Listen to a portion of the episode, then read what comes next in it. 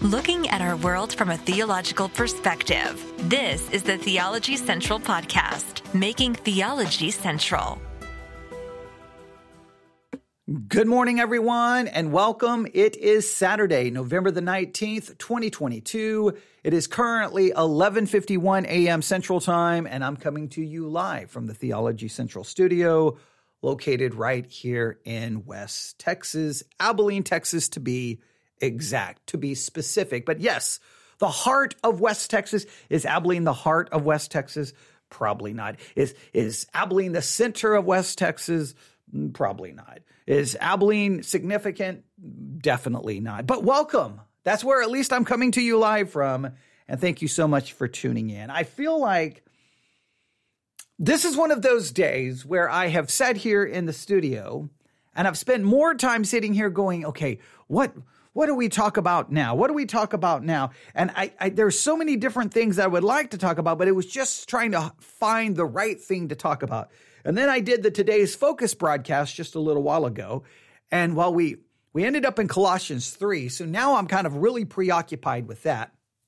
Another weird thing that kept happening today is everywhere I turned, whether I picked up a devotional book or whether I was listening to podcasts, Proverbs chapter 4 kept coming up. So I almost felt like, well, I keep getting hit with Proverbs chapter 4. We we need to we need to pursue that. We need to chase that. We we need to pursue that and chase that. And um, and maybe we will, but I think I am going to do this. I think I am going to do this. Look at Proverbs chapter 4. Let's do this. Let's go to Proverbs chapter 4. Proverbs chapter 4 because I keep I keep keep getting over and over and over this keeps coming up today. I I, I think I multiple devotionals like the the reading either for today or yesterday was Proverbs 4 and then I listened there was a lot of uh, different churches that preached on Proverbs 4 that showed up in my podcast feed and I'm like what is going on? Proverbs chapter 4, let's start in verse 5. Proverbs chapter 4 verse 5. Get wisdom. Get understanding Forget it not, neither decline from the words of my mouth. So this is like a, imploring you to get wisdom and understanding. We need wisdom, we need understanding. I could ask, what is the difference between wisdom and understanding? What is the difference between wisdom and understanding?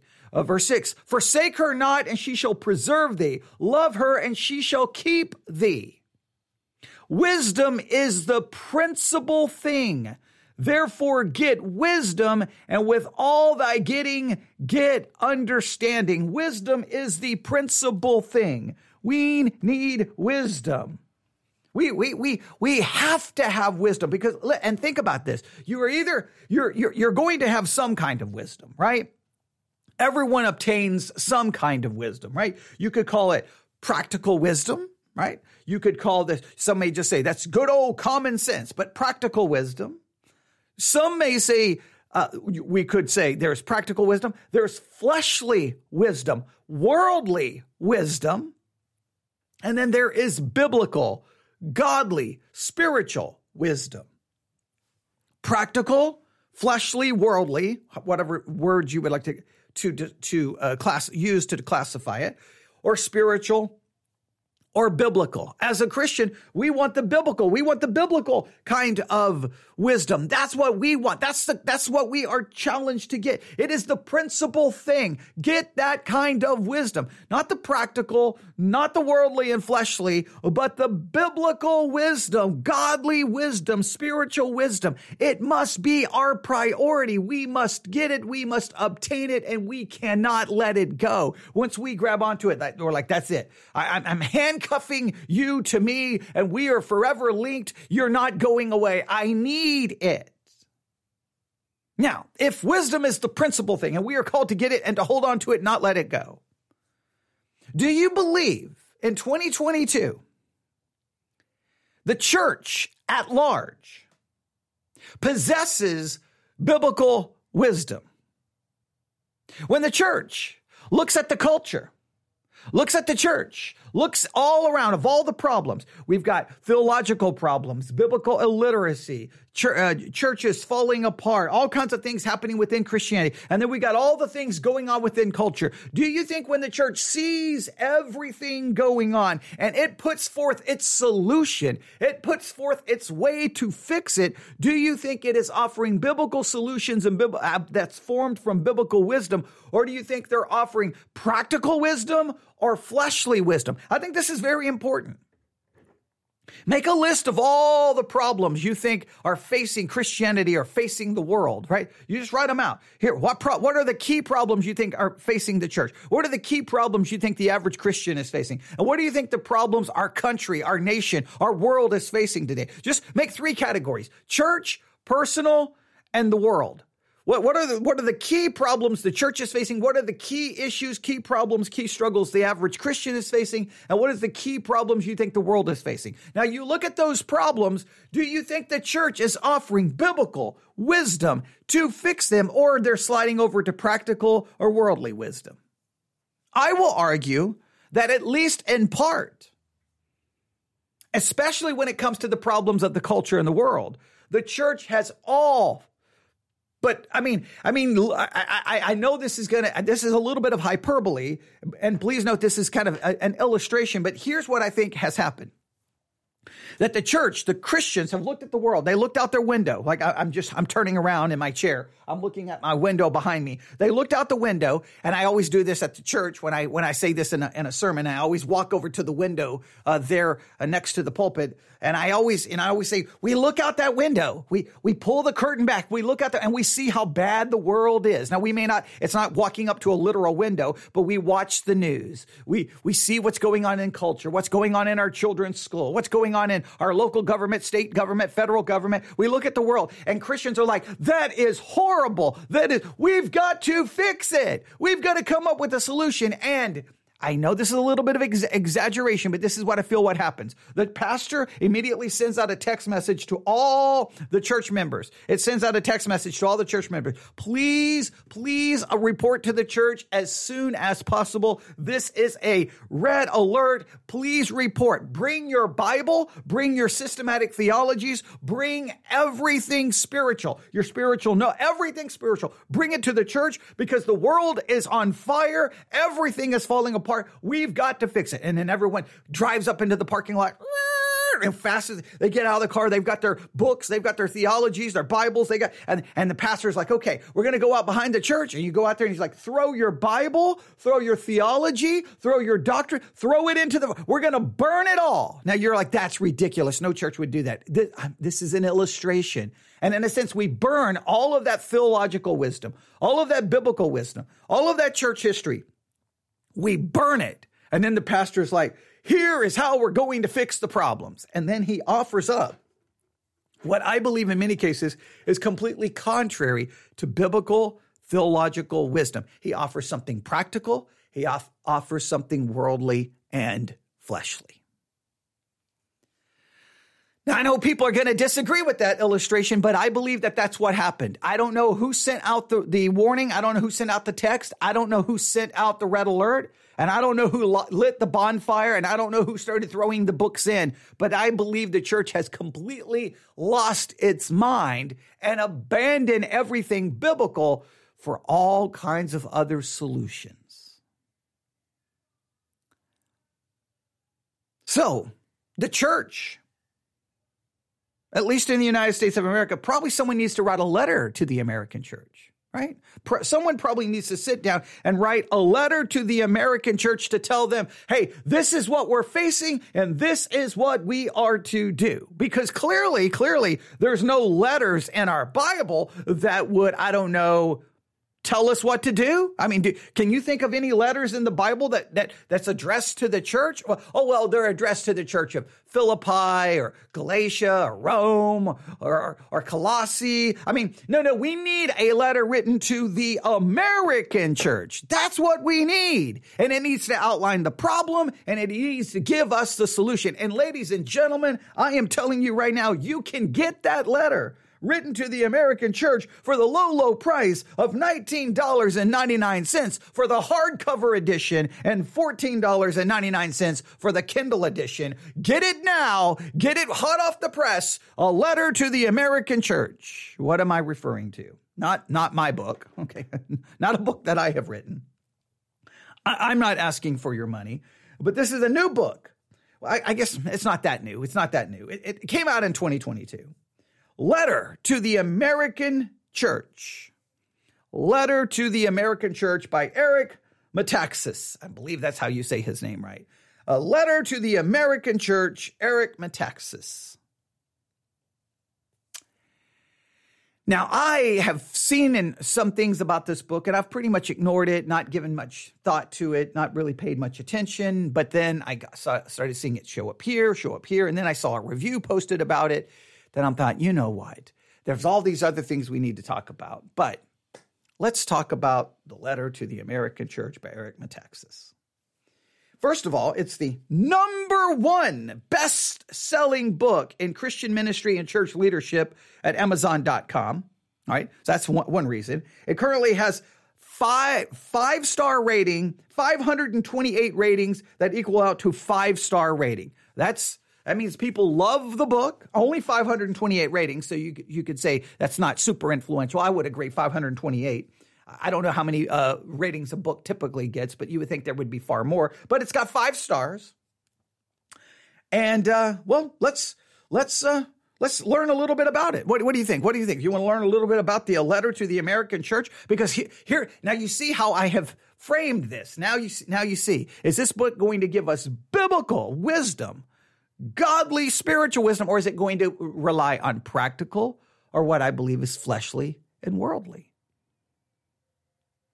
Well, let's see first just a description of the book. And an earnest and searing wake up call, the author of the bestseller Bonhoeffer, Pastor, Martyr, Prophet, uh, uh, Spy, warns of the haunting similarities between today's American church and the German church of the 1930s. Uh oh. Okay, so we know where this is going. We're going to write a letter to the American church. We're going to talk about Nazis. We're going to talk about Hitler. We're going to talk about Germany. Now, I'm not saying that there is no value in looking at that time period because obviously there is. I do believe it's almost become almost like a trope. It's almost become it's almost become ludicrous and ridiculous because in our culture today, this is how you start having an argument, argument, argument, back and forth, disagreement, you disagree, you disagree, disagree, and the next thing you're like, you're like the Nazis. You, are like you're like the church in Germany, and immediately we just start throwing out that you're somehow you're connected to Nazi Germany in the 1930s, and you're kind of like, whoa, how did we get there? Now, Maybe it's true. Maybe it's not true. You, you can ask yourself, when you look at the American church today, is it like the German church in the 1930s? Now, I would think a lot of people would say, absolutely, but it would probably be based on not a thorough study of the American or the German church in 1930. I doubt you've spent much time reading the sermons of the churches that were, I doubt you've done much actual study of it, but just, anecdotal, you may go, just because of some anecdotal evidence, you may go, well, uh, yeah, we're, we're just the same. But let's say it's true. Let's say we're just like the German church in the 1930s. Let's say that's true. What's the solution? Again, using godly biblical wisdom, practical wisdom, or fleshly wisdom. What would be the wise solution to that problem? Well, let, us go back and read this again. Here we go. I think I know where this is headed, but I, I could be I could be wrong. But let's let's here we here we go.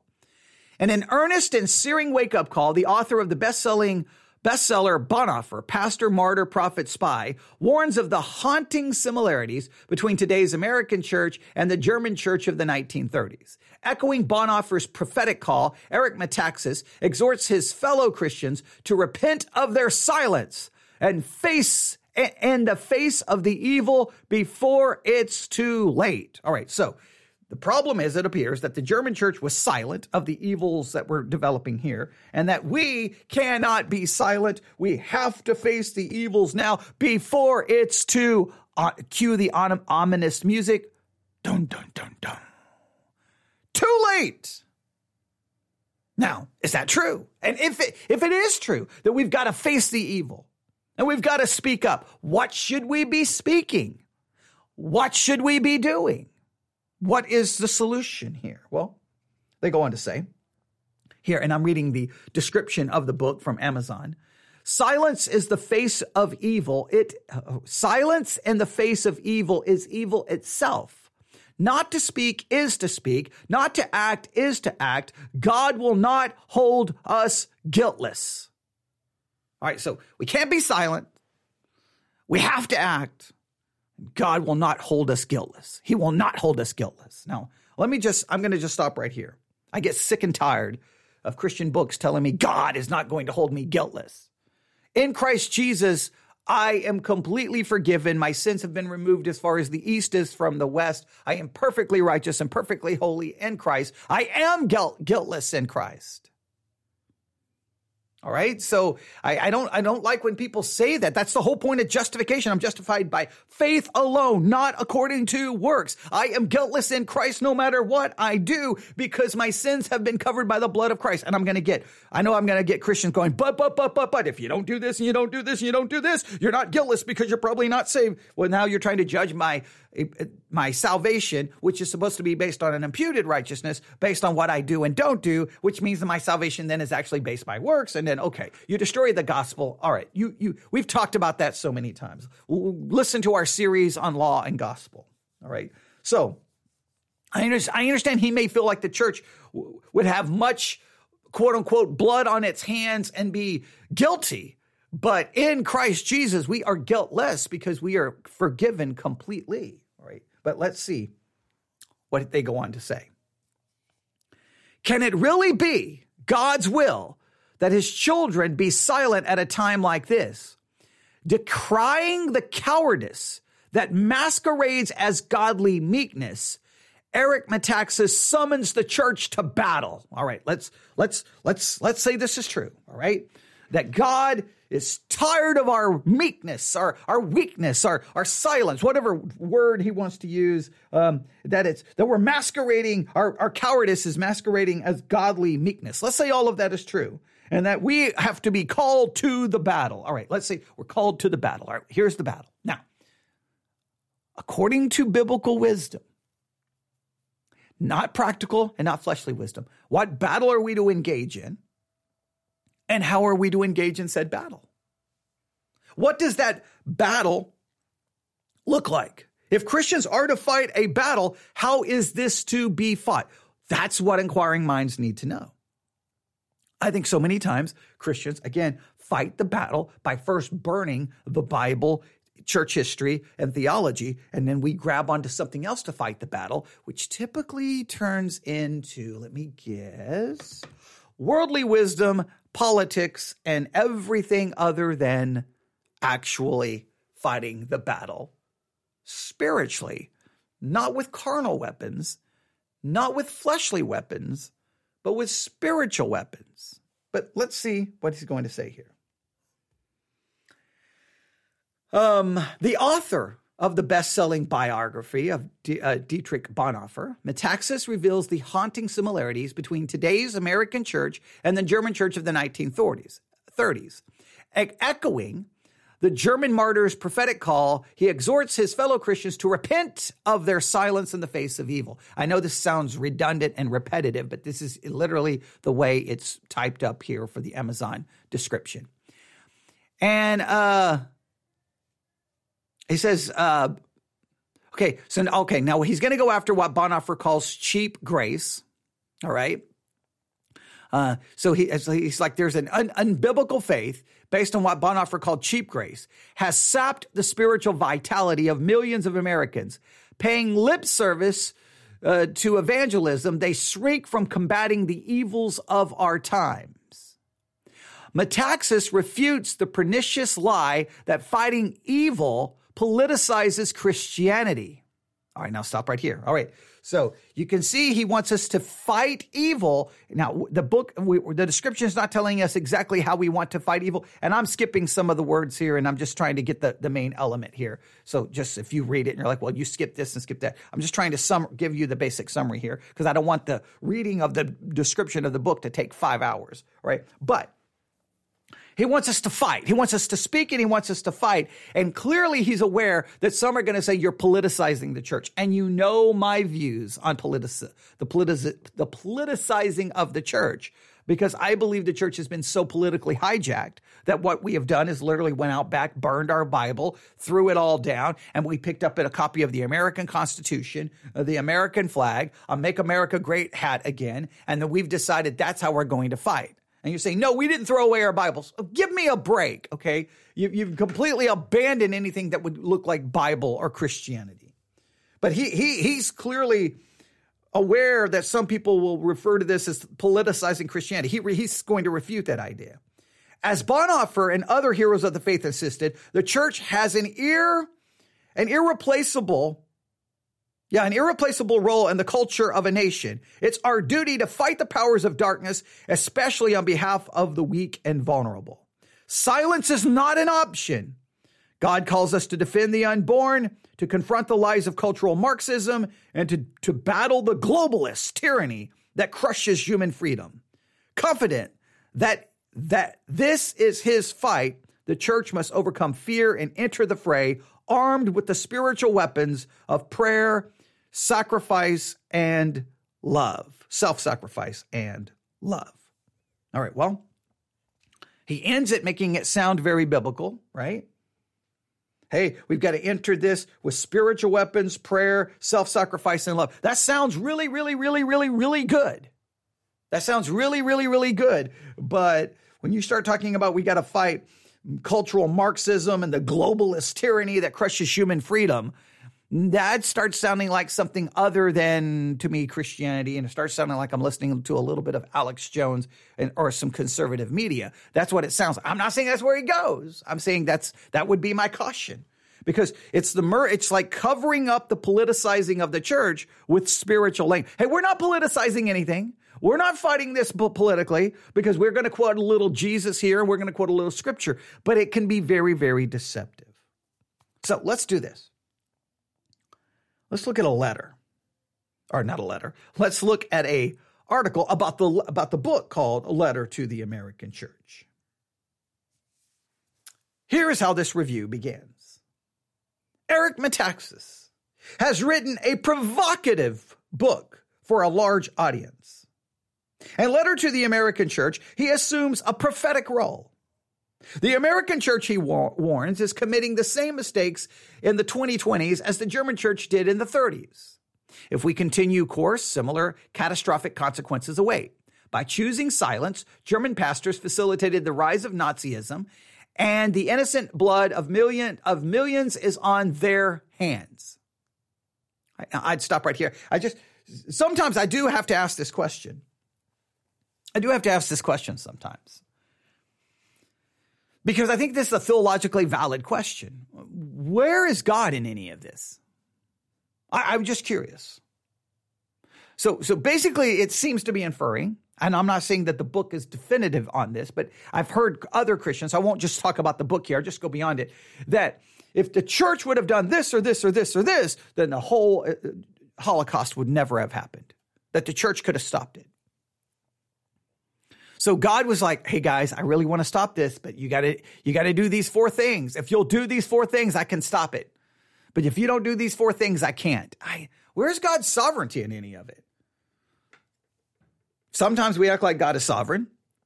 And sometimes we act like God took a vacation and he left us with a list of instructions. And if we'll do it, good things will happen. And if they don't, everything's going to fall apart and he'll get back with us when he comes back.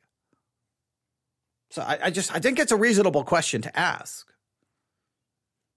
But you know, I'll probably get in trouble for asking it, but that's okay.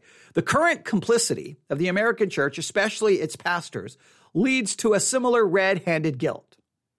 As a best selling Christian author and host of a national syndicated radio program, Metaxas has cultivated a wide audience, and his book will be received by his many fans. The letter to the American Church book urges Christians to fight against Marxist ideology, abortion, same sex marriage, transgenderism, critical race theory, Black Lives Matter, and government policies that threaten religious liberty. Now, let me ask you again the question How should the church and how should a Christian fight Marxist ideology? How should the church fight abortion? How should the church fight same sex marriage? How should the church fight transgenderism? How should the church fight critical race theory? How should the church fight Black Lives Matter? And how should the church fight and fight government policies that supposedly threaten religious liberty? Like, how do you fight that? What what's your options as a church as a as, as a church? Biblical wisdom, practical wisdom, or fleshly wisdom. I will say what the church has done, and I'm going to say it again. I'm going to I'm going to continue to say this. We went and burned our Bible. We burned everything related to theology, and we went over and said we're going to pick up politics. We're going to pick up the Constitution of the United States, the Bill of Rights, an American flag, and we're going to go straight political on this stuff. And we're going to call for political activism, and that's how we're going to fight it. And I will tell you that these issues are results of depravity. These, these issues relate from the sinful nature. The only way the church was never called to fight the cultural battles politically. It was called to fight the, the cultural battles theologically by get, offering the gospel. All we can do is preach the gospel and say, come to Christ.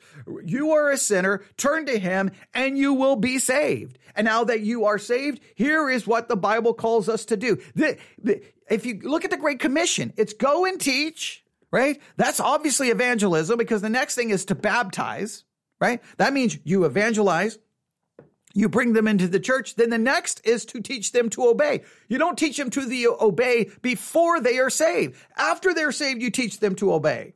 Before you're just saying you've broken God's law, you're guilty. In Christ there is salvation. Now you once they turn to Christ, you say, okay, now you enter the church and now we teach you what to do. That's the solution. What we want to do is go tell the world, you can't do this, you can't do that, you can't do this, you have to stop this, you have to stop that. You're wrong, you're wrong, you're wrong, you're wrong. And we're going to pass laws to make sure you don't.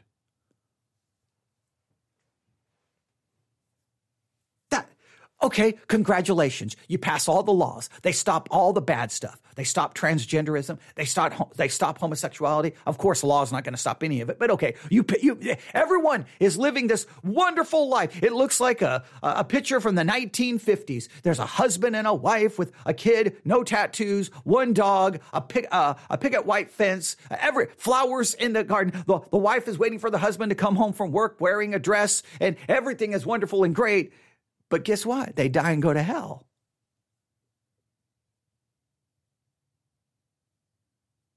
I think some Christians just want the culture to look a certain way because it makes us feel better and makes us more comfortable. What's the solution to all of those supposed problems? What is the solution?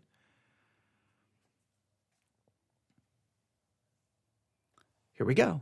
Metaxas wants to motivate pastors to raise their voices and lead their members to political activism. Well, Eric Metaxas, that will never happen in my church. You can call me weak. You can call me a coward. You can call me all the names in the world. You can tell me that I'm not guiltless before a holy God. But my church will never become a place that promotes political activism. It will never be a place where political propaganda is put forth from the pulpit. It will not be a place where any of that occurs. I look, I know it's I know people think it's ridiculous. I don't even allow an American flag inside the sanctuary. I won't place an American flag anywhere on our property. Because it's a church. It's about the cross. It's not about the flag. I'm not, a, and don't say, you don't love America. You're not a patriot. Okay, you, you come talk to me. Yeah. Why, why am I a disabled vet? Why am I declared 100% disabled? You see, what happened to me in the military? Wait, what occurred to, oh yeah, yeah. I served how many years? Yeah, 19 years? Okay, yeah. Don't, don't tell me. I, I wore the uniform? Yeah, yeah. Don't tell me. Don't, don't tell me. I, I get so tired of that because I, I say this from a theological perspective, the church is not the place to promote political activism or patriotism. It's a place to promote Jesus Christ, His Word, and us to live as citizens of heaven. We're strangers here. We're pilgrims here. This is, we are not of this world. And the solution to this world's problem has never been, nor will ever be, political activism. The problems in this world have always been spiritual, and the only hope is the gospel. You want to change the world. So, you want to change quote unquote transgenderism. You want to change all of these issues. Give people the gospel, then disciple them. So already I have I have issues. Despite elements of truth, this article offers four cautions to Christians, especially pastors, who will encounter the arguments in this book, Letter to the American Church by Eric Metaxas. Here are the warnings. Number one, esteem historical accuracy. In his best selling biography, bon- uh, Bonhoeffer, Pastor, Martyr, Prophet, Spy, Metaxas generated wide interest in German pastor and theologian uh, Dietrich Bonhoeffer. Written at a popular level, the book appealed especially to evangelicals who found in Bonhoeffer a new hero whose costly discipleship compelled a con- courageous stand against an evil government. At the academic level, pastors should be aware the reviews were not as generous. Bonhoeffer scholars noted the book's historical inaccuracies, uh, revisionism, by overlooking key doctrinal deficiency, Metaxas presented, presented a Bonhoeffer whom evangelicals could nearly call one of their own. And letter, Metaxas presents the same bon- and letter, Metaxas presents the same Bonhoeffer, but with an ironic twist that readers may not notice. Here's the irony. While Metaxas wants us to find in Bonhoeffer an inspiration to resist the church's enemies on the political left, Bonhoeffer was actually resisting the church's enemies on the political right. Far from promoting what Metaxas calls Marxist atheist philosophy, Hitler opposed it as a Jewish conspiracy. Metaxas knows this. So I think it is funny because whenever people say political activism, whenever say we've got to fight against these horrible things, guess what they always want to fight? Leftist ideology. Guess what they never want to stand against? the wrong way of thinking that comes from the political right.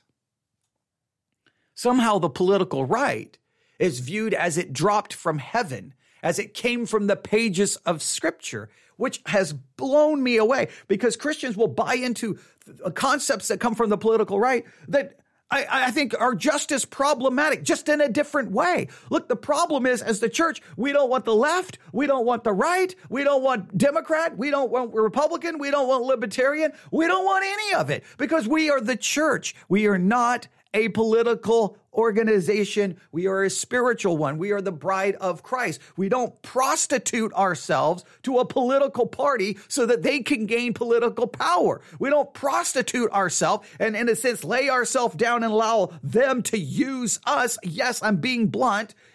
To use us so they get what they want, and then they don't care. They never cared about the church anyway or cared about our doctrine. We're supposed to be there for Christ.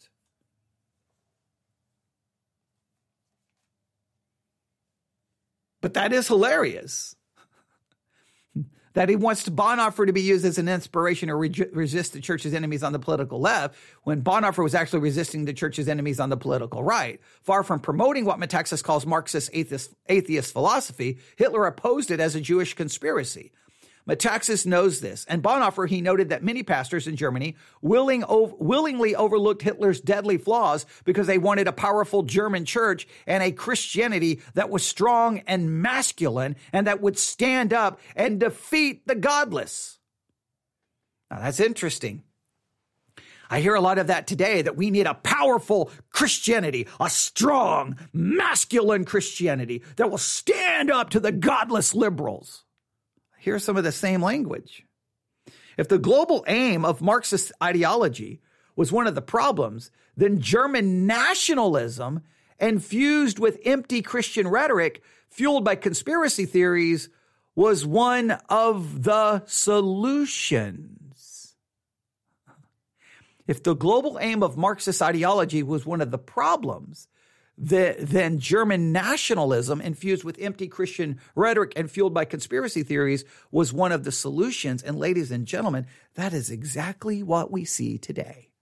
We see a church that is panicked by so, called Marxist ideology, scared to death of it, thinking that it's everywhere, worried about Black Lives Matter, worried about all of these issues, and we're scared to death of it. And we're like, we've got to fight it. We've got to defend it. And what do we turn to? We turn to American nationalism, not German nationalism, American nationalism infused with empty Christian rhetoric, fueled by conspiracy theories. That is the solution the American church has turned to. If you're going to write a, lo- a letter to the American church, get rid of the nationalism, get rid of your empty Christian rhetoric, get rid of your conspiracy theories, go get get your Bible, go get your systematic theologies, go get the creeds, go get the confessions of the faith, and get back to the things of God.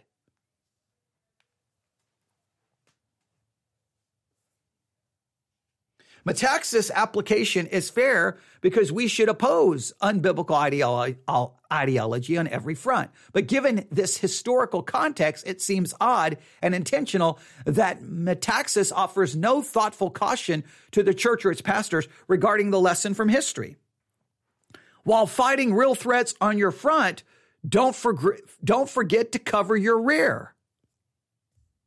It's not just that Metaxas goes too far in his application. He doesn't go far enough. Yes, pastors, let's warn our people about dangerous tenets in critical race theory or the LGBT LGBT plus activism and the Black Lives Matter movement. But faithfulness in ministry means we should also be aware of our of and guard against other kinds of threats that rise against the church from a variety of directions, like nationalism, like po- political hijacking of the church, abandoning the Bible and theology for political activism.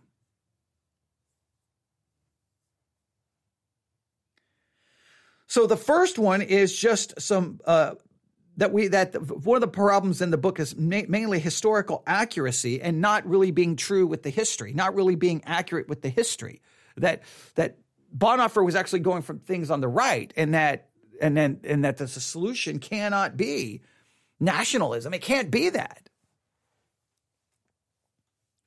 Number two, pursue princ- principled political per, uh, persuasion.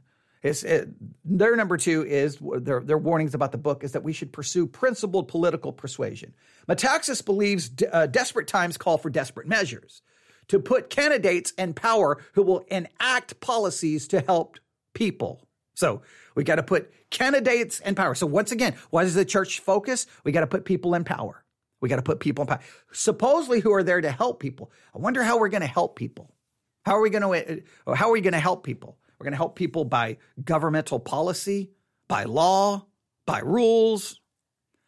Christ followers may need to vote for someone whom others may criticize for being guilty of this or that. He uh, intimates that Christians may never need to tell Christians, okay, he goes on to say, let me read this.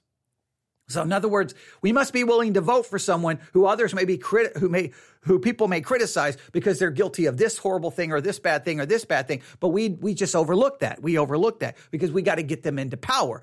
And so the, the 1990s when Christians were saying character matters. You don't vote for someone who doesn't have a godly character. That's why Clinton needs to be removed from the White House because he has an ungodly character. We've abandoned that. And now it's like, who cares about character? It's about the policy.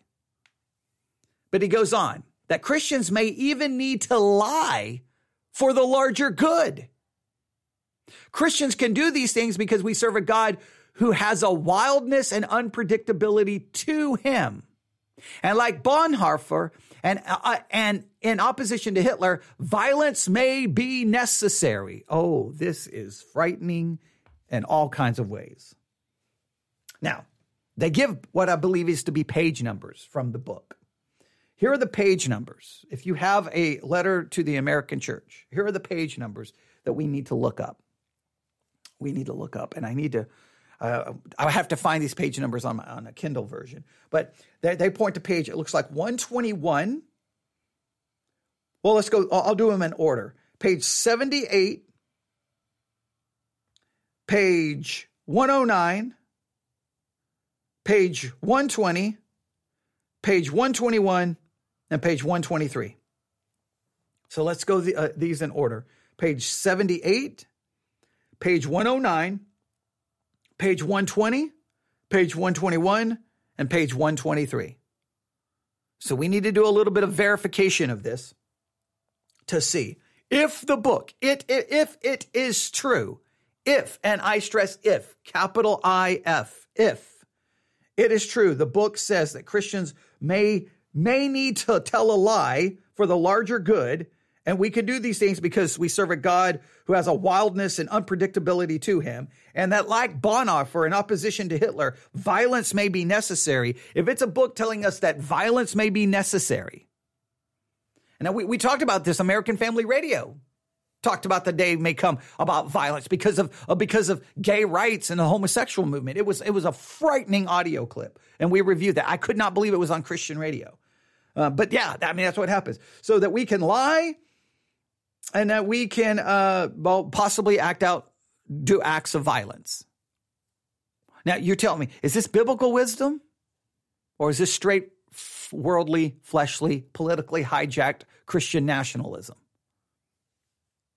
Metaxas has now uh, ranged into the sophisticated discipline of moral theology and may be in over his head. Christian ethicists have long debated the biblical position on when, where, and how to deceive and employ violence. But this brief and selective tour of the subject provided unwarranted justification for Christians with a shallow understanding of biblical ethics to do sinful things.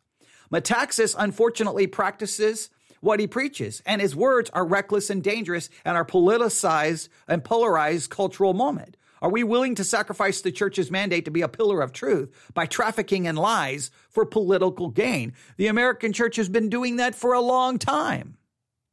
While Metaxas often acknowledges the influence of the great Charles Colson, he seems to reject the counsel of Colson, who wrote, if we have learned anything in recent decades, is that we should not roll our heavy handed political movements that are recklessly toss around God and country cliches and scare off our secular neighbors. Our goal is not to grab power and impose our views. Instead, we should act through principled persuasion and responsible participation. I'm going to say it differently. We should not even worry about political persuasion or political participation. I don't th- I think the whole game is garbage. The whole game is corrupt, and I think we need we need to get back to the things of God because we're doing a, such a poor job at that. We don't have time to worry about all the other stuff.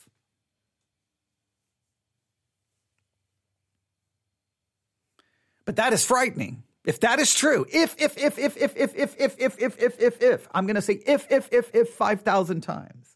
If this book is saying, hey, you can lie sometimes, and we may even have to do acts of violence, and that's written in a Christian book, I'm telling you, they've abandoned biblical wisdom. Get wisdom. It's the principal thing. Stop with this worldly garbage and this fleshly way of thinking.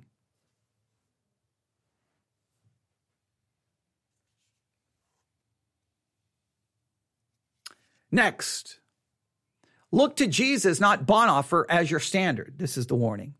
Metaxas' understandable ad- admiration for Bonhoeffer is palpable, but there's a fine line between biography um, and and basically going you know way beyond that. We measure pastoral ministry by the standard of the chief shepherd and the apostles, not any evangelical version of a dead Lutheran pastor. Metaxas doesn't hesitate to call out pastors he judges to be weak, timid, timid, cowardly, or so theologically fussy, as he says, and they and uh, that that they didn't don't join his movement. Men like Tim Keller, Alistair Begg, John Piper, John MacArthur are not Bonhoefferish, Bonhoefferish enough for Metaxas. Though Tim Keller wrote a generous introduction to Bonhoeffer in 2011, things changed by 2022. In a recent tweet, Metaxas expressed approval for, uh, for this rhetorical question What if Rick Warren, Andy Stanley, and Tim Keller are Hitler's favorite kind of pastors? This is exactly the kind of slander and careless speech that fuels the fracturing of American evangelicalism. Historically, we evangelicals are, were known for our theological agreement on the authority of the Bible the centrality of the cross, the necessity of conversion, and the priority of working together for the global advance of cultural shape, shaping gospel. When we disagreed, we were to follow biblical protocol to resolve our conflicts and to maintain our witness before an unbelieving world. Now we're wildly known as a powerful voting bloc, to be courted, often imitating our political heroes and attacking one another on Twitter. That's exactly what Christianity has become has come to. We're, we're, we're a political party. Christianity is just a political movement. It's just a political look. Look, it's it's it's a group of people who call themselves Christians, but they're now just a voting block that politicians want to use so that they can get power, and the church is willing to lay down for that.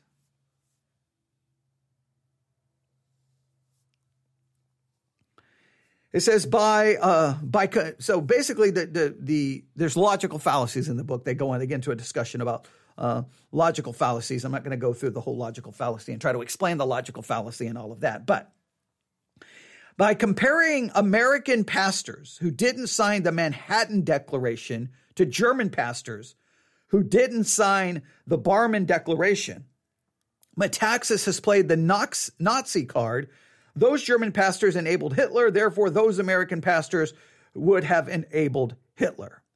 All right. So I don't even know what the Manhattan Declaration is. I think we've talked about it, but I know I did not sign it. Okay. So I guess I, am I'm, I'm now enabling Hitler, or I would have. But uh, so that's his argument. Because the German pastors didn't sign the Barmen Declaration, they enabled Hitler. And so if you didn't sign the Manhattan Declaration, I guess you would have enabled Hitler as well. The insinuation is clear. If, if if, as a matter of conscience, pastors chose doctrinal integrity over political solidarity, well, you know Hitler. If pastors don't publicly endorse candidates on the right, well, Hitler. If pastors acknowledge nuance and political arguments, well, Hitler. This kind of lazy thinking and careless accusation, which may typify some conservative talk show host, falls short of biblical standards for godly speech. And oh, amen to that. Amen to that. I'm so tired of the political hijacking. I'm so tired of it. Uh, honor faithful pastor- pastoral ministry. This is number four in the next warning. Metaxas repeatedly shaming of pastors who are cowardly, timid, and afraid to speak the truth may be effective with insecure pastors. I agree there are cowardly pastors in America. I don't want to be one of them, but letter frequently makes unfair generalizations and his chapter titled "The Idol of, of Evangelicalism," or no, the the idol of evangelism, if I can read correctly. Metaxas contends that those are some who have fixed the idea that evangelism is the, is most important and really the only thing worth doing. But this is a straw man. Why pastors truly believe this? Pastors are required to do the work of an evangelist and to equip believers among other among other things evangelize. I don't know any pastor who complain that church members are so committed to evangelism that make it an idol. I mean, yeah, that, that that's completely not fair. His argument is, is that basically that evangelism has become an idol in the American church. That's what Metaxas claims. And so, because we've made that, that in other words, I guess what he's upset about is that we're getting, we want Christians to evangelize, not political activism. And we should be involved in political activism. But because many won't turn to political activism because they believe evangelism is our call and not political activism, then I guess the, the accusation is that we've made evangelism and a political idol. Well, I would strongly disagree with that. And you're right. I don't know any pastor would be like, man, the people in my church have made an idol out of evangelism. I don't, I don't think that's the case. Metaxas is concerned Christians are using evangelism as an excuse to avoid politics. I'm concerned Christians are using politics as, uh, uh, it goes, uh, let me read this again. Um, Metaxas is concerned Christians are using evangelism as an excuse to avoid politics. The author says, I'm concerned Christians are using politics as an excuse to avoid evangelism. If many of today's evangelicals were as passionate about telling people about Jesus as they are were telling people about how to vote, we might see a genuine cultural transforming revival. Amen to that. I think many Christians today are more worried about getting people to vote and more worried about supporting Trump than they are about Jesus Christ and the gospel, doctrine, salvation, church history. If a pastor faithfully preaches the word, wisely tackling tough issues from the horror of abortion to the intolerance or the incoherence of transgender, transgenderism to the pitfalls of nationalism, but doesn't publicly engage in partisan politics the way Metaxas calls for, does that pastor really lack courage? I don't believe he does. I don't believe it does. As chief counsel for President Richard Nixon, Charles Colson witnessed Nixon's masterful, skillful, and manipulating leaders, including evangelicals, for political ends. He reflected, ironically, none were more compliant than the religious leaders of all the people, that they should have been the most aware of the sinful nature of man and the least overwhelmed by pomp and protocol. But theological knowledge sometimes wilts in the face of worldly power. Wow, that's a good quote. Yes, of all people, they should have been most aware. Since our nation's inception, a common and effective strategy on both left and the right has been to praise and pressure American pastors into serving a partisan political agenda. Letter to the American church is swept up in that strategy. In many evangelical churches, it will require great pastoral courage to say so. Pastors preach the word. Don't get played. That's the name of the article. Preach the word and don't get played. A review of the letter to the American Church by Eric, Eric Metaxas. You can find this at the Gospel Coalition org. And the minute I say the gospel coalition.org, someone's going to say, they're liberal, they're liberal, they're, they're woke. They're, and okay, all right, just, oh man, just stop with all your political rhetoric. And how about you do this? You just uh, consider the fact that this book may be calling for a wisdom that's not biblical, but is worldly. It's calling for political activism. It's calling for the church to turn to that. I don't know how many more books we need to get to try to get the church away from Bible, doctrine, theology, prayer, all, all the biblical ideas and concepts way over here to politics. I don't know how many more we need. We've got to have those who stand against this tr- tide. We've got to have those who stand against this wave. We've got to we have to have those who'll stand against this movement. You may not like what's going on in the culture. I understand. You may be bothered by what's going on in the culture. I understand. You may think America is three seconds away from sliding into the pit of hell. I understand that. But what do you want to do about it? What do you want to do about it? And it seems it's always, we've got to get Trump elected. We got to get Paul. We got to get Republicans. We've got to get DeSantis. We got to get the. We got to. We got to. We got to get Republicans. We got to win the election. This is the most important election. If this election, well, we're going to lose the country for. I hear Christian radio talking that nonsense. I'm like, what? God is in charge. God is in control. I still believe in the sovereignty of God. The world doesn't need political policy. Let me make it very clear. Political policy has never changed the human heart. Political policy doesn't change depraved nature. We see this just in understanding a proper distinction between law and gospel. Let me, let me, let me, because what Christians want is to take God's law and have them make, become the law of the land, thinking it's going to fix anything. I would just challenge you to pick up your Bible and just start in Genesis. God gives a law. Don't eat of that tree. Even without a sinful nature, even without a sinful nature, they partake of the tree. Boom, sin enters into the world. From that point on, God's like, don't do this, do this, don't do this, do this, don't do this, do this, don't do this. He gives his law. Don't, don't, don't, don't. Thou shalt not, thou shalt not, thou shalt do this, thou shalt not do this, don't do this, don't do that, don't, don't, don't, don't, don't, don't, don't. And remember Israel's foolish words? We will obey all of these laws. Yeah, for what, about five seconds? And the next thing you know, what are they doing? They're taking off their clothes, running around a golden calf. They're doing this. They're complaining. They're murmuring. They're grumbling. They won't believe God. They do this. They wander around the desert. They die. They go into the promised land. They turn to idolatry. They turn to mixed marriages. And when I say mixed marriages, marrying with the pagans that they weren't supposed to marry. Um, all of this kind of stuff. Just sin, sin, rebellion, rebellion. And throughout all of it, you, you, what do you have showing up in the Bible? You got rape. You got murder, you got adultery, you got deception, you got you got just so much just evil, evil, evil, evil. With all of God's law, Israel just sinned and sinned and sinned and sinned and sinned and sinned. The law did not change them, even if the law was being placed, being enforced by God Himself, even if there was capital punishment, even if there was death, they kept sinning because it doesn't change the heart. It doesn't transform. You can pass every law you want on the books. Here's the thing. Let me state this again. I see this all the time. All right, Christians, mobilize, organize, throw away your Bible, throw away your systematic theology, go full blown political activism. You get everyone you think you want in office. Get them in office. Have the Supreme Court pass every rule you think you want it to pass, right? Ban this, ban that, boycott this, condemn this, shut this down, make it illegal. Do it. Do it. You don't change the hearts of the people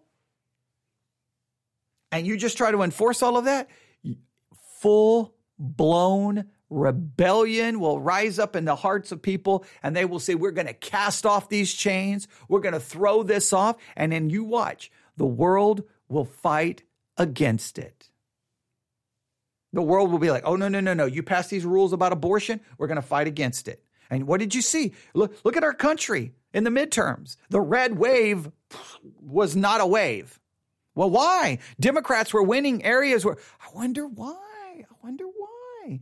Because you, no matter what you want to say, in the hearts of many people, they don't want your Christianity. They don't want your rules. They don't want God's righteousness. They don't want any of that. Just if you're honest, you deep in your heart, you rebel against God's laws all the time. But you can try it. You don't change the heart. Whatever victory you obtain is temporary. It is temporary. And sooner or later, the world will rise up and say, that's not the world we want. And they will fight back. And because just think about it, Christian ideas are going to be in the minority. That's just biblical, right? So sooner or later, the majority will finally put into place what they want. What they want. And if you tried to shove your way down their throat and you tried to force it upon them, then they're going to turn around and try to force their views on you and then punish you and pro- pers- persecute and prosecute you for your ideas. I don't want that. I want to be able to tell the world, you try whatever you want. The Bible calls that a sin, that a sin, that a sin, that a sin, that a sin. You are a sinner. You need Christ. Come to Christ. When you come to Christ, here's what, how God tells you to live.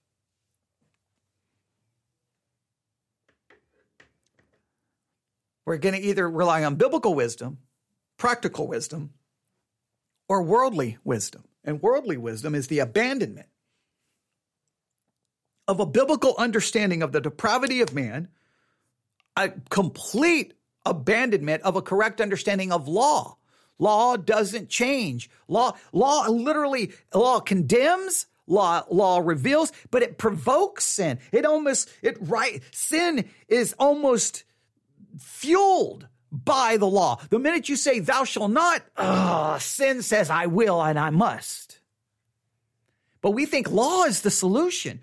We see, we, we've become a law based Christianity, the evangelical world has become so law based in its thinking that it thinks law is the solution to the world's problems when the when Christians should be saying it's a gospel solution, not a law solution.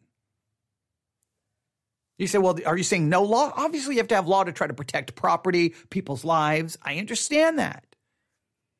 But I, again, you can pass laws on some of these things. If you don't change the hearts, it doesn't matter.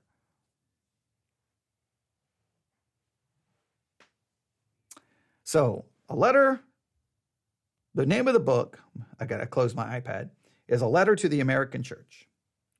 What we need, if anybody wants to read it or has a copy of it, I need you to go to pages. What I need you to do is go to pages. Let me see if I can find it. Uh, we need to go to page page 78, page 109, page 120, 121, and 123 to see if Eric Metaxas seems to be calling for or supporting the possibility of lying and violence. And if he is, then whatever else he says in the book that may be true, good, or right, the whole book would be called into question because once again, it's demonstrating an abandonment of biblical wisdom for fleshly, worldly wisdom. All right. You can contact me, newsif at yahoo.com, newsif at yahoo.com, newsif at yahoo.com. All right, thanks for listening. I'm going to find some food. And then I will be back sometime later today and this evening so we can turn on the microphone, talk theology, Bible study, devotional thoughts, news commentary. Maybe we'll go to Proverbs chapter 4. I don't know. Who knows where we'll end up? We're going to work on Colossians 3 today. I don't know. We'll see. We'll just see where the day leads us. Thanks for listening. Everyone have a great day. Again, you can email me newsif at yahoo.com. Thanks for listening to another episode of the Theology Central podcast.